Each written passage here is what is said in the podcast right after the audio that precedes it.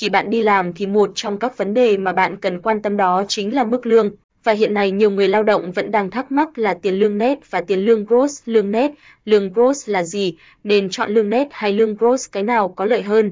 Đây là thắc mắc của nhiều bạn mới ra trường tìm việc làm thậm chí là cả những nhân viên đi làm nhiều năm vẫn mơ hồ về điều này. Lương gross là gì? Lương gross là tổng thu nhập mỗi tháng mà bạn nhận được bao gồm cả lương cơ bản và các khoản trợ cấp, phụ cấp. Sau khi nhận được mức lương này, các khoản phí như thu nhập cá nhân, bảo hiểm xã hội, BHXH và bảo hiểm y tế, BHIT, bạn sẽ tự đi đóng dựa trên mức lương được nhận, hoặc bạn đã được doanh nghiệp đóng bảo hiểm rồi ví dụ, khi phỏng vấn xin việc công ty trả lương gross cho bạn là 10 triệu thì bạn phải trích đóng 10,5% lương cho bảo hiểm xã hội, bảo hiểm y tế, bảo hiểm thất nghiệp, 8% bảo hiểm xã hội, 1.5% bảo hiểm y tế và 1% bảo hiểm thất nghiệp theo quy định của nhà nước và số tiền bạn được nhận đem về nhà mỗi tháng là 8 triệu 950 nghìn Việt Nam đồng. Lương net là gì? Lương net là mức lương thực tế mà bạn sẽ được công ty trả hàng tháng sau khi đã trừ các khoản thuế phí khác. Đây là số tiền bạn bạn sẽ được nhận và không mất thêm bất kỳ khoản phí nào khác để đóng cho bảo hiểm xã hội, bảo hiểm y tế, bảo hiểm thất nghiệp, thuế thu nhập cá nhân.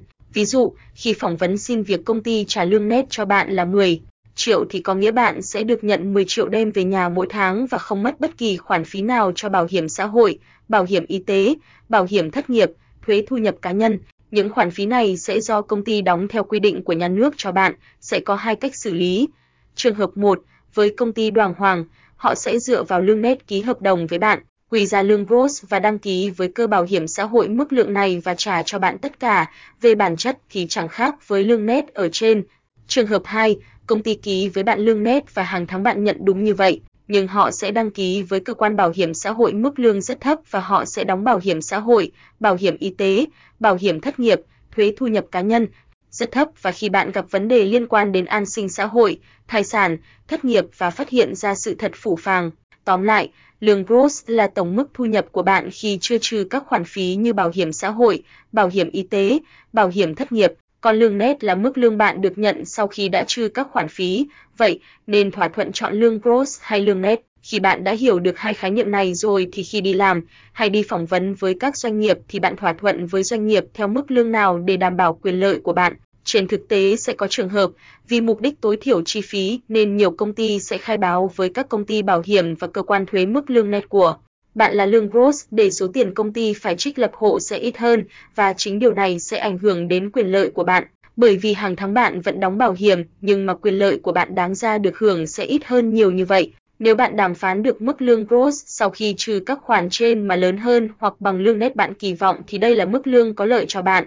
Cách tính khi nhận lương gross một ví dụ cụ thể để giúp bạn dễ hiểu hơn, bạn đảm nhận vị trí trưởng phòng kinh doanh với mức lương gross là 30 triệu trên tháng. Vì mức lương cao nhất để áp dụng đóng bảo hiểm y tế và bảo hiểm xã hội là 26 triệu trên tháng nên vì vậy bạn chỉ cần đóng ở mức 26 triệu số tiền đóng BH, 26 triệu x 8% bằng 2080 triệu. 1. Số tiền đóng bảo hiểm y tế 26 triệu x 1,5% bằng 390.000 đồng. 2. Số tiền đóng BH thất nghiệp, bảo hiểm thất nghiệp 30 triệu x 1% bằng 300.000 đồng. 3. Lương còn lại sau khi đóng bảo hiểm 30 triệu, 2080 triệu cộng 390.000 cộng 300.000 bằng 27.230 triệu bạn lấy số tiền 27.230 triệu 9 triệu, tiền giảm trừ gia cảnh cá nhân bằng 18.230 và đây sẽ là con số mà bạn bị áp dụng để đóng thuế thu nhập cá nhân, TNCN. Mức thuế thu nhập cá nhân của bạn sẽ được tính theo 4 bậc như sau.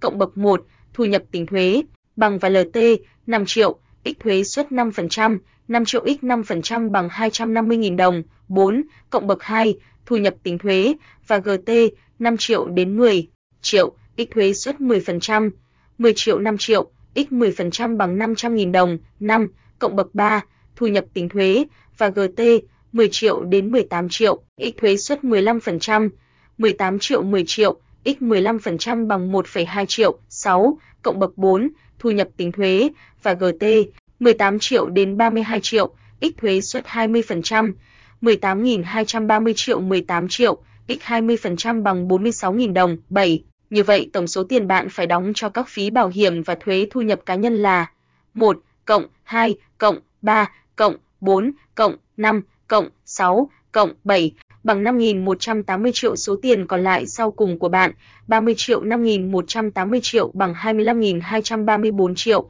Vậy nên khi thỏa thuận với doanh nghiệp về mức lương thì bạn nên chọn lương gross, vì khi hợp đồng là lương gross, luật quy định cụ thể trách nhiệm của mỗi bên đóng bảo hiểm xã hội, bảo hiểm y tế, bảo hiểm thất nghiệp, công đoàn và thuế thu nhập cá nhân. Bạn lấy lương gross mức phí mình phải đóng bằng lương thực nhận hàng tháng. Khi có vấn đề về thai sản, tai nạn lao động, mất sức lao động, thất nghiệp thì bạn hưởng được quyền lợi trên số lương gross mà bạn đóng và công ty bạn đồng ý chi trả. Hy vọng bài viết này mang đến thêm nhiều kiến thức hữu ích đến tiền lương dành cho bạn. Việc hiểu rõ lương gross là gì sẽ giúp bạn đàm phán với nhà tuyển dụng hiệu quả hơn. Đồng thời, chúng sẽ giúp ích cho bạn rất nhiều khi trở thành người quản lý, manager là gì để có thể áp dụng vào cách tính lương chi tiết cho nhân viên.